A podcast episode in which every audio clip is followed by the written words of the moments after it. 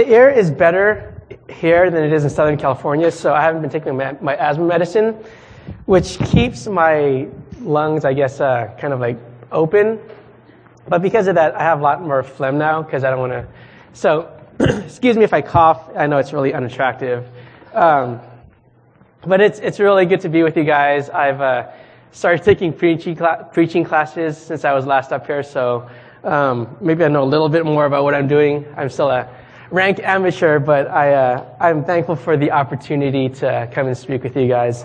So um, we're going to look at um, one of our, one of uh, I think one of the most significant passages of of the Bible. Um, and if you guys remember our friend Eric Chabanay, I had uh, our friend at the church in Milpitas who came to speak at our retreat at, with CCCAC a while back. Um, I had breakfast with him a few days ago, and um, he went through the same passage, and he spent like five hours going through it. And I'm going to try to cover it in half an hour, which is. Uh, uh, I, I, don't, I don't, I'm not gonna, I'm tr- gonna try my best not to like short thrift you, um, because I think there is so much in here, but I am gonna condense it down, and I think there's so much that God has to say to us right here. So, uh, with that, will you stand with me as we turn there? Matthew chapter 5, verse 17 and 20. This is in your bulletin. Let's stand as we read the word of God. Starting with verse 17. Do not think that I have come to abolish the law or the prophets. I have not come to abolish them, but to fulfill them. For truly I say to you, until heaven and earth pass away, not an iota, not a dot will pass from the law until all is accomplished. Therefore, whoever relaxes one of the least of these commandments and teaches others to do the same will be called least in the kingdom of heaven. But whoever does them and teaches them will be called great in the kingdom of heaven. For I tell you, unless your righteousness exceeds that of the scribes and the Pharisees, you will never enter the kingdom of heaven. God, we just ask that you would use your word to pierce into our hearts and uh, speak to us, and we trust that you will, uh, will work here. Your Holy Spirit will uh, take the words of your words and, and uh, not only apply to our lives, but to um, just impress it so deep into our hearts that we can't help but respond in worship. And I pray that you be worshiped more than anything else here in these next few minutes, God. And uh, we pray that this would be glorifying to you, that all our thoughts and all our attention would be centered around you. We thank you in Jesus' name. Amen. You guys can have a seat. Alrighty. So, one of the things I really appreciate about just what's being taught in our Sunday school class and up here in the pulpit is that Christ is the center of the scriptures, that Christ is the center of all of history. And as we look at the Bible, we see that from the very beginning to the very end, all of it points to Christ. And here Christ is talking about being the fulfillment of the law and the prophets. Uh, and here he's saying this. He's, talk, he's uh, in his Sermon on the Mount. He's talking about these things, and he's saying to these to the people that are listening. They um, they they know. Uh, they've read the Old Testament. They've heard what it's about, and he's saying here. He's making an astonishing claim. He's saying. I have not come to abolish the law, but I've come to fulfill the law and the prophets. So, what's going on? Uh, Jesus, he comes on the scene and people are they're, they're, he's popular. People are following him. They're listening to what he's what he's having to say. But the religious leaders they're they're uh, they're concerned. They're going they're saying you know what's going on? What's up with this jesus guy? It seems like he's starting something new. It seems like he's trying to overthrow the religious system. He's trying to he's trying to uh, do away with everything that we've been taught and jesus is saying here by he's saying, I did not come to abolish the law and the prophets. I'm actually, I've actually come to fulfill them. So what are the law and the prophets? What are the law and the prophets? It, it's uh, the Old Testament, basically. It's everything that the, the Jews have been reading, the, uh, starting with uh, Genesis to Malachi. Um, they've been reading about this, and the, the, the, what's being taught here, and what's being said, and what's being prophesied, this was understood as the law and the prophets. And Jesus is saying, these things that you guys have read, that you guys have heard about, I am coming to actually fulfill them. So I didn't, I didn't come to fulfill the law. I came, I'm, I'm sorry, I did, I did, not come to abolish the law, I came to fulfill the law. The Pharisees thought, the, the religious, religious leaders thought that Jesus was coming to abolish the law. Um, the Pharisees, remember the, uh, our friends the Pharisees, uh, these had such an influence. They had such a grip on the religious life uh, of the people that Jesus was speaking to. And here they are, they're worried. Is Jesus, what is Jesus doing? Jesus is saying, I'm not coming to do away what's being done. I'm not coming to start something completely new. I'm taking what ha- you've been hearing and I'm taking it and I am fulfilling what is being said. So Jesus is actually one-upping the Pharisees. He's one-upping uh, the religious leaders and he's saying, I'm coming to complete, complete what is being done. So what does Jesus mean when he says he came to fulfill the law? Uh, it means to bring to completion. If you guys, um, if, if, you, if we think of, if you guys have ever seen a building being built, you know, you see all the cranes and you see the, uh, the ground, the foundation being laid. Uh, right now, my, my school, they're building a new building. So what they've done is they've built, or they've, they've, they've cleared all the trees in part of a field and they've started digging away at it. They've dig, and they, uh, they've dug maybe like 20, 30 feet into the ground. What they're doing now is they're setting a foundation. And in the next few months, they're going to put, they're, they're going to start building on top of that. And if we think of fulfillment in terms of this, it means that Christ, he's, he's saying that something's being, something has been, been built and it's being built up. And what I'm doing is I'm finishing everything. Uh, so people were thinking, when, when Jesus is saying, I did not come to abolish the law, they're thinking, oh, is he tearing the building down? Is he just going to do away, do away with it completely? Jesus is saying, no, I'm actually taking what's there and I'm going to finish it. I'm going to bring it to completion. So how is Jesus doing this? How is Jesus fulfilling the law? We're going to get a little bit technical. Uh, so if you guys want to write it down or uh, with, with just the, in the next few minutes, I want to take us through how is Jesus fulfilling the law? How is he bringing these things to completion? So if you want to write it down, um, just uh, Jesus fulfilled it morally. He fulfilled the moral law. And this means that it, we went over the Ten Commandments over the summer. Uh, this was how people should be, how they should act. Uh, he went over the, uh, the judicial law, the judicial law.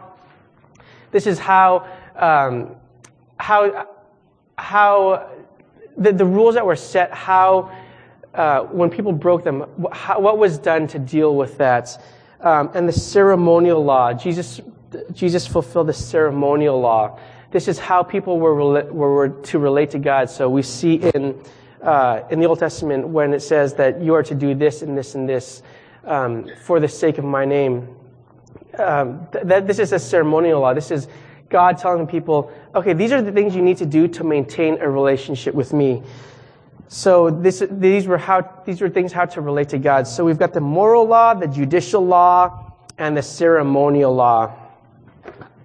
Uh, so how did he do this? I'm just going to take those. I'm going to take one example from that to give us an idea of how Christ came to fulfill the law. So, uh, if, you, if you guys have heard of the Day of Atonement, uh, a few weeks ago, the, the Jews around the world, the practicing Jews, they celebrated something called the Yom Kippur. The Yom Kippur, have you guys heard of that?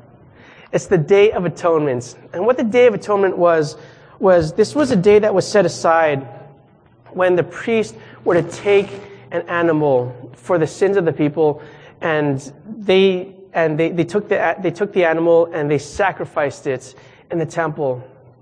And this was done because the people of Israel they sinned and God said, because of your sin, something, someone needs to be punished.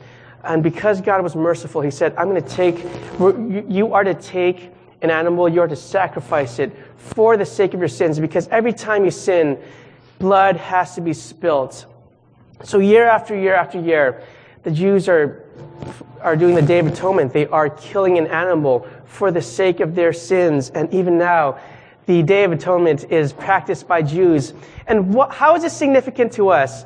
Does the Day of Atonement apply to us? Why do we not kill animals? I mean, when was the last time, like, Pastor Michael took, a, took a, a sheep or a lamb and he took it up here, he took a knife to it and slit its throat. I don't think that, I, unless you guys are doing something crazy while I'm gone, that hasn't happened, right? and I don't think that we're going to do it in the future. Why is it significant to us? It's because Christ has fulfilled the law. Christ came to, to the, the lamb that was killed, the, the, animal that was killed on the Day of Atonement uh, was ultimately, uh, that role was ultimately fulfilled by Christ. So, this was done year after year after year, and every time the Israelites sinned, they knew that they had done something wrong, they had offended God, and they had punishment had to be paid.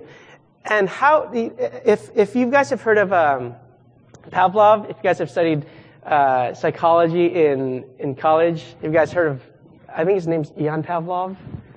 The, uh, what he did was, if you haven't heard the, if you haven't heard the, uh, the name, you might have heard of his experiments. It's a, it's a famous experiment where he, Pavlov had these dogs and, and he, uh, he did an experiment. He said, every time I ring a bell, I'm gonna, I'm gonna put food in front of these dogs. And then these dogs would eat. And then day after day after day, he would have these dogs. He'd ring the bell and food would be there for them to eat. He'd ring the bell, food would be there for him to eat. He'd ring the bell, food would be there for them to eat. And, and they would eat. and and one day he said, okay, what happens if I don't, if I ring the bell, but I don't, I don't put the food in front of them? So Pavlov tried it. He rang the bell, and the dogs, they heard the bell, and automatically they salivated because they associated the ringing of the bell with food. So it just so, became so ingrained in their mind that they, every time they heard a bell, they thought that there'd be food there. And, and this is kind of what God was doing in the Old Testament is he is preparing these, these, his people. Every time they sin, they expect that something needs to be killed. Every time they sin, they expect to be, they expect something to, to pay the sacrifice for their sins. So we see that in the Old Testament, don't we? We see that they, every time God tells them, hey, don't do this, they do it.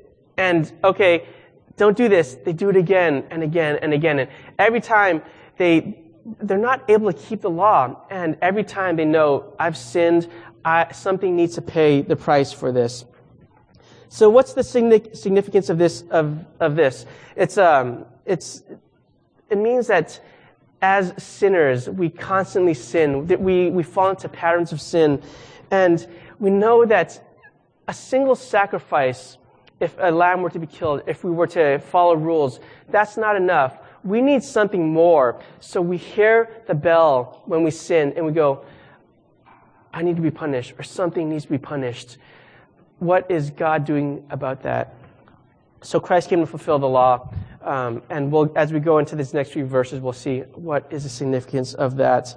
Um, just a few more things uh, on the side note. How did how else did Christ fulfill the law? He came to fulfill the law prophetically. So remember uh, that all the all the Old Testament speaks of Christ. We see especially one of the ma- one of the major prophetical passages is Isaiah 53. Remember when it talks about the suffering servants um, by his wounds we are healed. Jesus' name is not mentioned there anywhere. But uh, we know what it's talking about because he fulfilled the law. He fulfilled the law prophetically, and um, and also typologically. Uh, I, I, think I know that uh, Michael talks about this a lot. Is how has Christ? How is the Bible pointing to Christ? Um, Christ is the second Adam. He's the greater Adam because what Adam failed to do in fulfilling his purposes as a human uh, Christ did completely and perfectly. Uh, what about Moses? Moses was um, a prophet, was a was a servant of of God, but he did not. He was a sinner, and he never saw uh, the promised land that he was supposed to lead his people to. But Christ, he spoke perfectly, and he fulfilled what Moses could not. And we also see this in. Um, people like David, the, the king, the man of God, who was a sinner and he couldn't fulfill his law as a king perfectly. But Christ came and is, came to fulfill the law um, as a king perfectly. Uh, and we see this over and over in the Old Testament, is that everyone is doing something for God. Everyone is a model of something. And Christ is saying, everything that these people failed at, I am fulfilling. Their role, I am fulfilling perfectly. So we see in this passage in verse 17, when Christ says, I came not to abolish the law, but to fulfill it, we're seeing this. Christ came to fulfill the law prophetically and morally and judicially and ceremonially. ceremonially.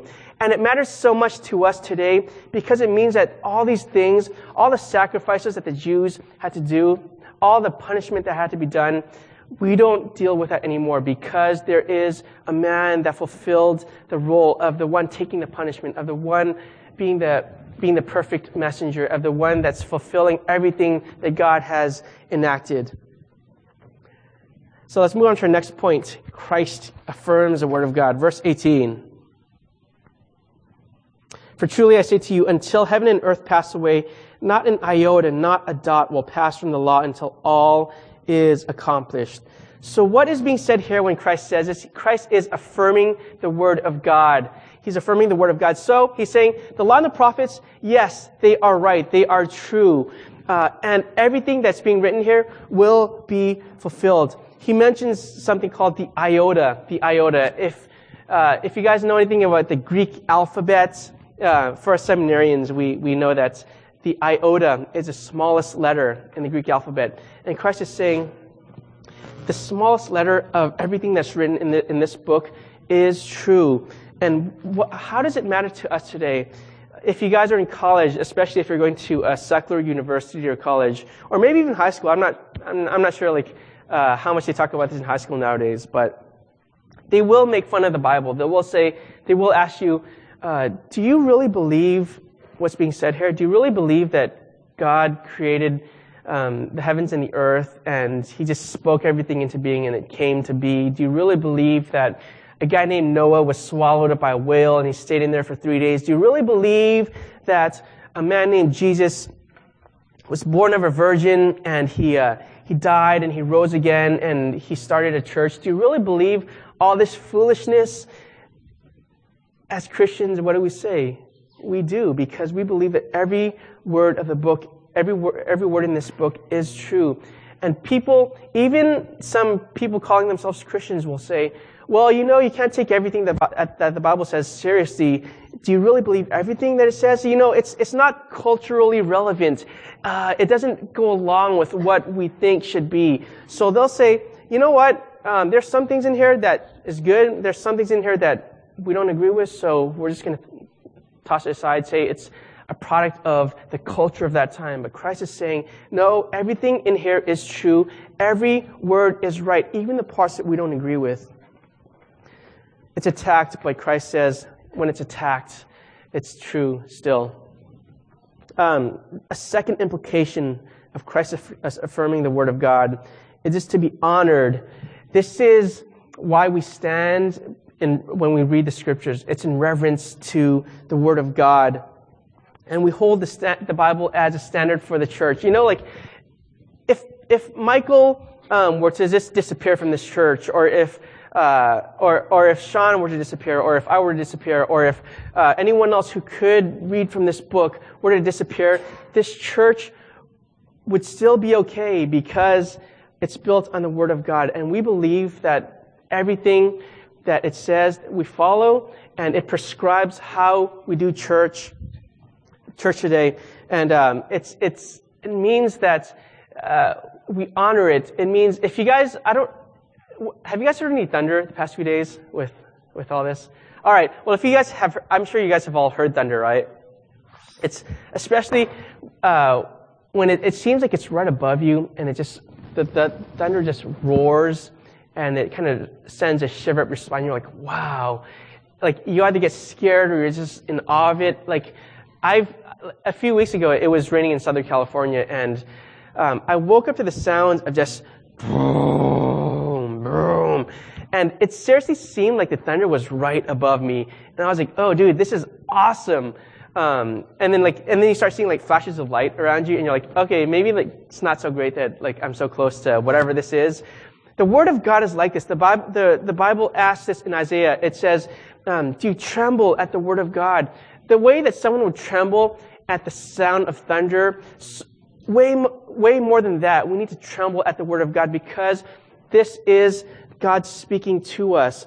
And there are times when, when we'll read the Bible for comfort, but there are times when, have you guys ever experienced this when you read the Bible and you just go, I don't, I, got, I need to put it down because it is rocking me. I don't want to hear what it's saying.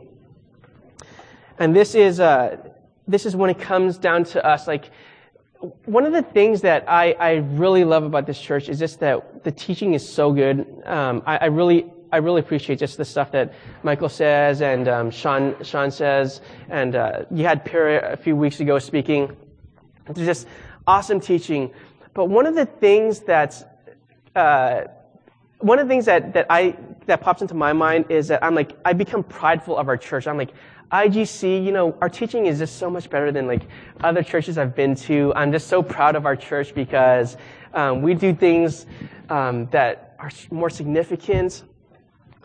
But then I was thinking about this. I'm like, but do I really follow that? Do I really believe that in a way that shows in my life? Do I really do I really obey the word of God? And there are people, good people, our brothers and sisters in other churches around the area that will, that, that, that go to churches that don't teach as well as we do. And they don't, uh, they, they do things differently than, than we do.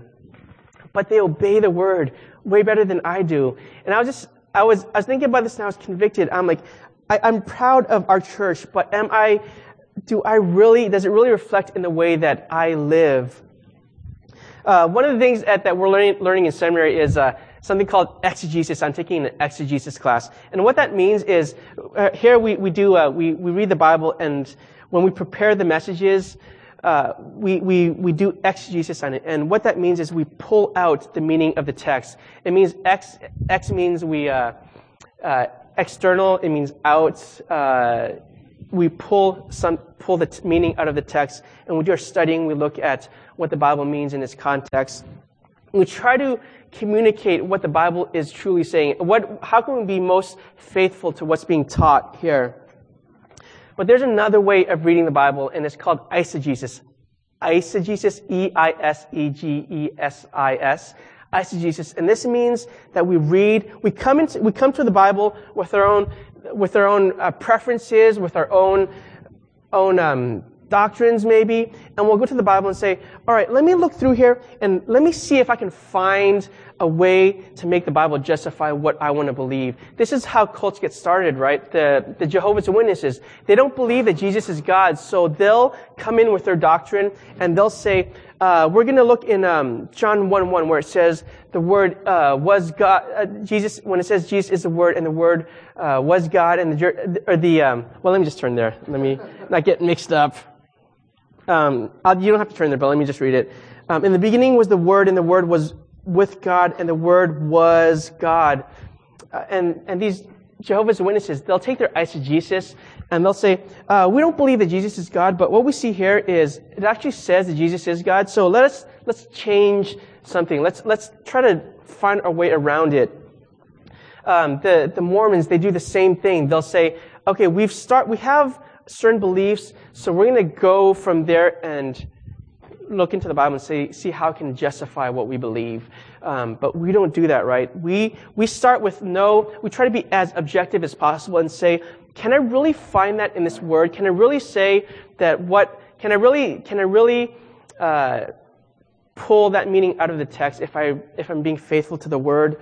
Uh, and this does not just lim- it's not limited to the way that theologians do it. It's not limited to the way that religious leaders do it. It's, li- it's, we all do this to some extent. And we can all justify our behaviors with with the Bible if we try hard enough, right? So people can justify divorce, they can justify adultery, they can justify their selfishness, they can justify their um, hoarding their resources, they can justify, people have justified slavery with the Bible by doing eisegesis, by saying like, all right, let me start here and I am going to, um, you know, I, I believe that God is saying something in there, but let me, let me start with my own thoughts first. Uh, or I'm, I'm, I'm living in sin and I don't want to leave that, this life of sin, so, but I still, you know, I got to find a way to justify it. So they go, I'm going to go to the Bible and let's see what it says about that. And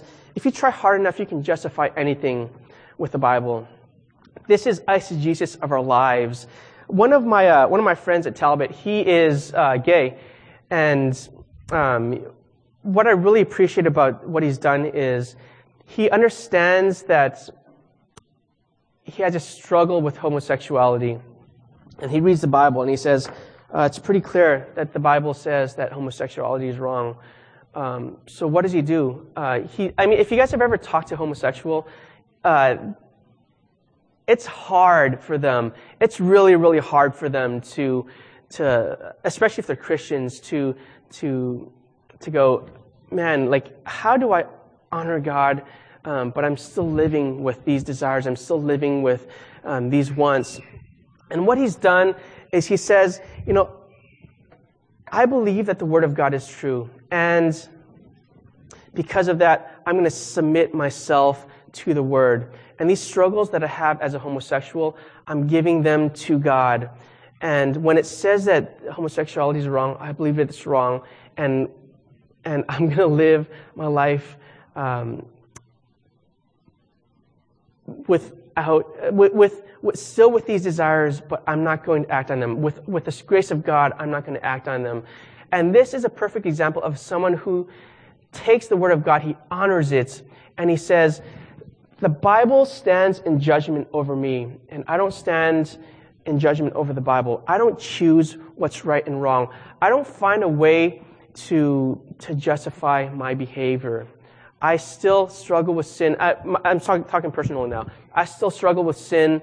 Um, and there are times when I just read the Bible and I'm like, oh, ah, no, I don't like that because it challenges the way I'm living.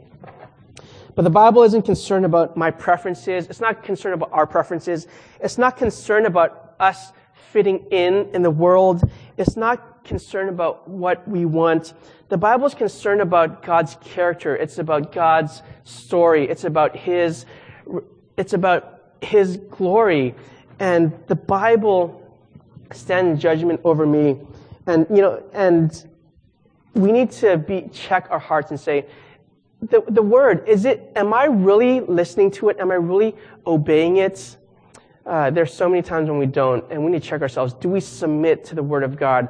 And there are times when, uh, i like, there, there's some things that I wish the Bible didn't talk about sometimes because it would really save a lot of frustration and energy and, uh, and, and argumentation.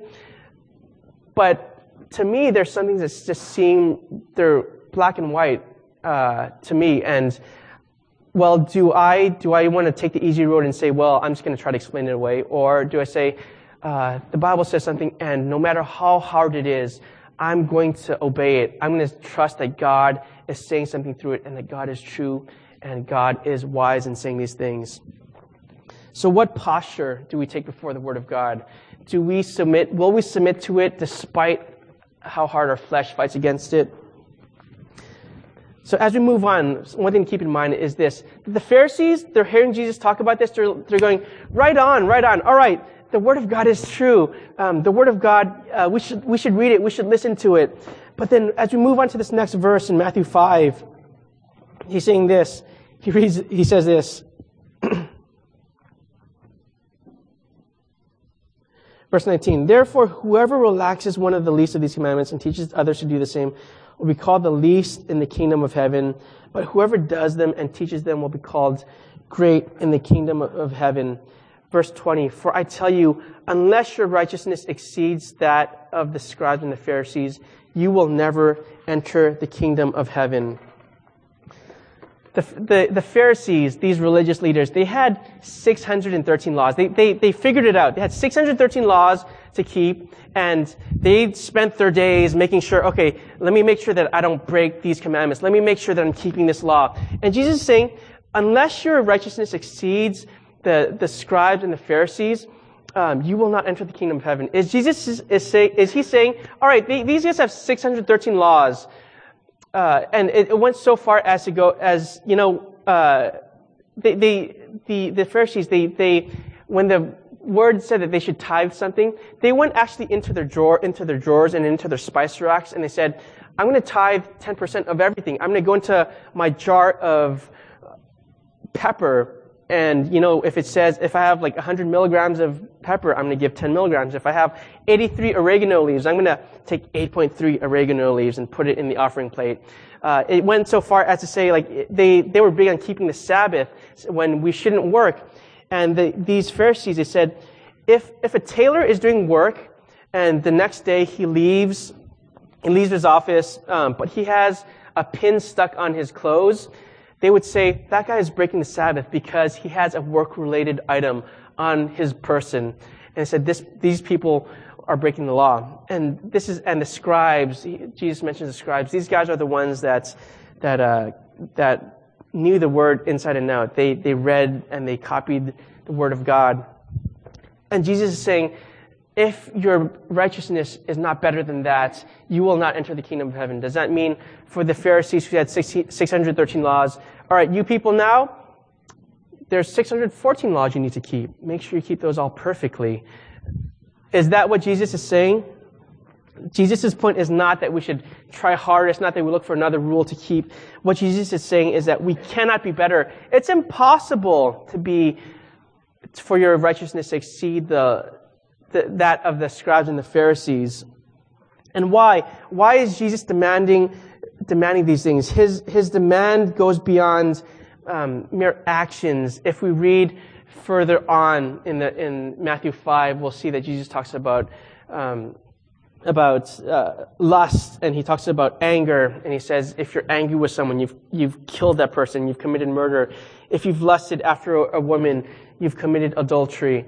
Uh, Jesus keeps on one-upping, uh, one-upping everything that's being taught by these religious leaders. And he's saying, it's not enough that you do these things, you have to want to do this. You, you have to want to be righteous. And this is the impossible part. Like, do we, is there any time when we keep the law perfectly and that includes wanting to keep the law? Like, to have delight in everything that we do? Uh, let me give, just give you, give you an illustration. For, for me, like, or well, let me take a married couple. Um, I'll take Pastor Michael and his wife since they're not here, since she's not here. Uh, Michael, he is a husband, and he, as a husband, he there are certain things that he needs to do. So what, what if, for example, if he were to be a loving husband and he went back to his home today after church and he uh, he came home with a dozen roses for for Christina and he says, Christina, I've, I, I have someone to babysit Judah, and I know that you've been tired. Um, just don't worry about Judah for the day, and uh, put on your best dress. i am I'm, I'm taking you out to a five-star restaurant in San Francisco, and I've got a limo waiting for you outside. Uh, and so they go on the date, and then they they have a great time, and they they do whatever lovey-dovey things that married couples do.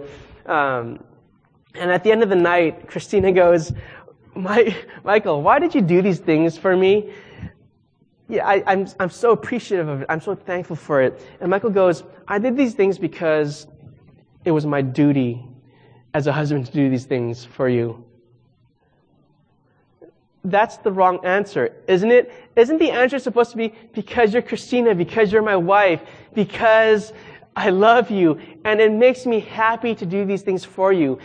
This is the attitude that we need to have when we have, when we obey God.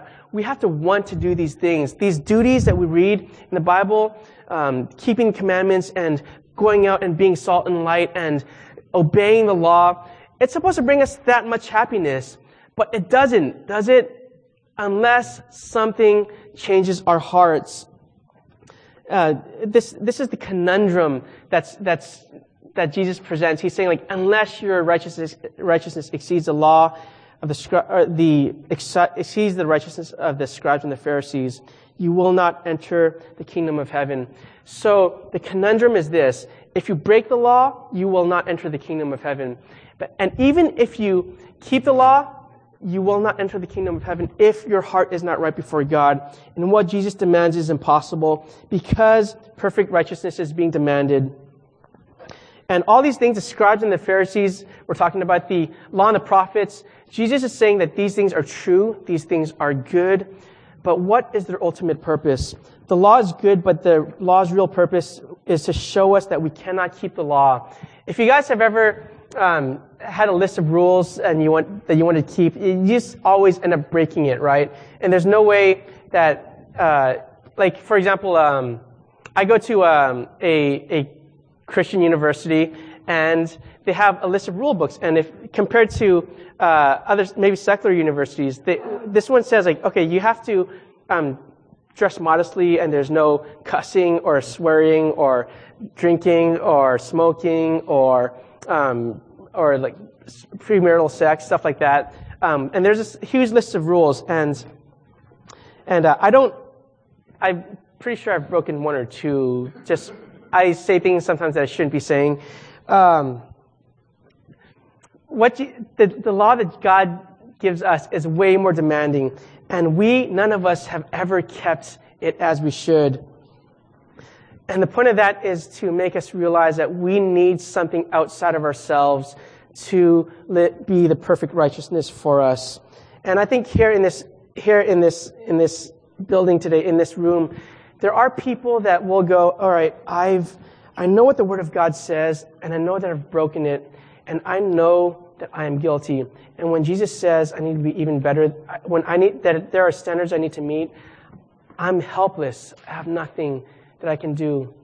There are people like that in here. I'm one of them. And there are people that will go, you know, well, I, I keep the law pretty well. You know, I'm moral. I don't, I, I, I give, I give of myself and of my time. And I go to church uh, twice a week and I do devotions. And we think because of that, um, I'm okay. We, we start resting on our achievements or our own doing. And in the same way, we are in the same state as the previous group of people because we do not meet the demands of God. So, what's the solution? What's the solution? And this is the gospel. Point four Christ provides a perfect righteousness. And we come to God with nothing. This is the posture we need to take when we come to God, saying, God, I have nothing good. These sins that I have, they're keeping me from you. And even all these, all these rules that I keep, they're still keeping me from you because I do not keep them perfectly. The solution is 2 Corinthians 5.21, and I think we've heard this a lot. He made him who knew no sin to become sin on our behalf, that we might become the righteousness of God in him. God made Jesus sin for us because we could not keep the law, because we could not keep the rules. Christ kept the rule perfectly. Christ fulfilled the law. And God counted the righteousness of Christ. He, the, the word we use is imputed. Christ, or God gave us the righteousness of Christ. And because of that, Christ, or God no longer sees a sinner when he looks at us. He sees the perfection of Christ. Christ is the one that provides the perfect righteousness that Christ demands. And uh, I think this is uh, really well stated by a guy named Augustus Toplady. Uh, he wrote a really famous hymn called Rock of Ages. And I'm going to ask Ben to put up the words of that, of that song up there. And it goes like this not the labor of my hand can fulfill thy law's demands. And could my zeal no respite know, and could my tears forever flow, all for sin could not atone. Thou must save, and thou alone. And it's not the labor, it's not our own righteousness that can fulfill the law's demands. And it doesn't matter how zealous we are, it doesn't matter how enthusiastic we get about going to church or reading the Bible. That alone is not enough. It doesn't matter if we cry a million tears for our sins. That alone is not enough. Someone else needs to come in our place None of those things could for sin atone. Christ must save, and Christ alone must save. This is what Christ is saying when he says that all of Scripture speaks of me, when he says that he came to fulfill the law. Your purpose as a child of God has been fulfilled by the Son of God. I want to look at one more thing before we, uh, we close. If we'll go to the next slide. Is anyone into astronomy here? Okay, well, if you were, you know about a star called Polaris. Polaris. Polaris is also known as the North Star. And this is what we see here, right smack dab in the middle. We see this bright star. And what Polaris is, is if you look into the night sky, in the northern sky at night, I, don't, I know that we can't do this here uh, because of all the lights, but if we were to go outside the city, if we were to go into some dark area in the middle of the night, if we looked straight up, we would see this. We would see the North Star. And what the North Star is, is it's significant because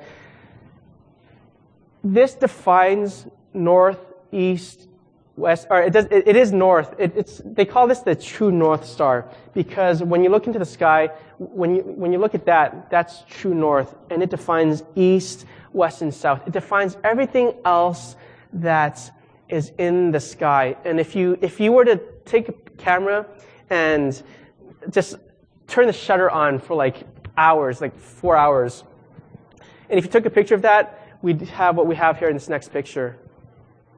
Is this. These are star trails, and as you know, the Earth revolves, and uh, and and uh, if we were to just look at the where the where the stars go, we'll see all these star trails. And right in the middle is the North Star. And everything revolves around the North Star if you were to look at it in, at the night, in the middle of the night. In the same way, Christ is our Polaris. Christ is our North Star. Christ alone defines the Bible. All of the Bible revolves around Christ. For ourselves, all of our life revolves around Christ. As Christians, all of Scripture points to Christ. all of life and all of reality is defined by Christ. Christ created the world. Christ is active in the world as King. Christ is coming and one day his reign will be known forever, permanently. Uh, this is what Christ is. And for us today, Christ is what defines us. And we will try to define ourselves sometimes, won't we? If, if, if we feel guilty, we'll, we'll think, I know that I've done this sin, and we think this is what my life is defined by, by this particular sin or by this pattern of sin. Um, when Satan says, Look at your life, and he says, Look at these sins that you've done, do you take that and we go, Yeah, um, that's, that's me? Or do you say something else? You say, No, that does not define me. My sin, my guilt, my shame, those things do not define me because I am a child of God. Christ is what defines me.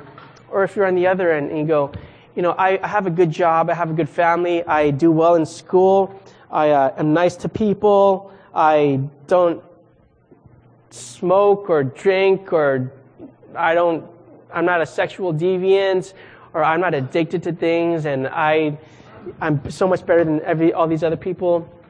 It's the same message those things do not define you. As IG, as a church, are we defined by our community? Are we defined by things we do? No, we are defined by Christ, and Christ alone defines all of reality for us. Christ came to fulfill the law. Christ is the fulfillment of everything that we are to be. God, we thank you so much for defining reality for us, not through our sin, but through the person and the work of Christ. And I just pray that this would sink into us, that it would cause us to worship you, God. And may we see you in all of Scripture. May we see you in all of our, um, our, our righteousness and even in all of our sin, God. And we look forward to the day when uh, we will know you fully and when we, when we see you face to face, God. And in the meantime, just keep us looking towards you as our North Star, as our Polaris, God. We thank you in Jesus' name. Amen.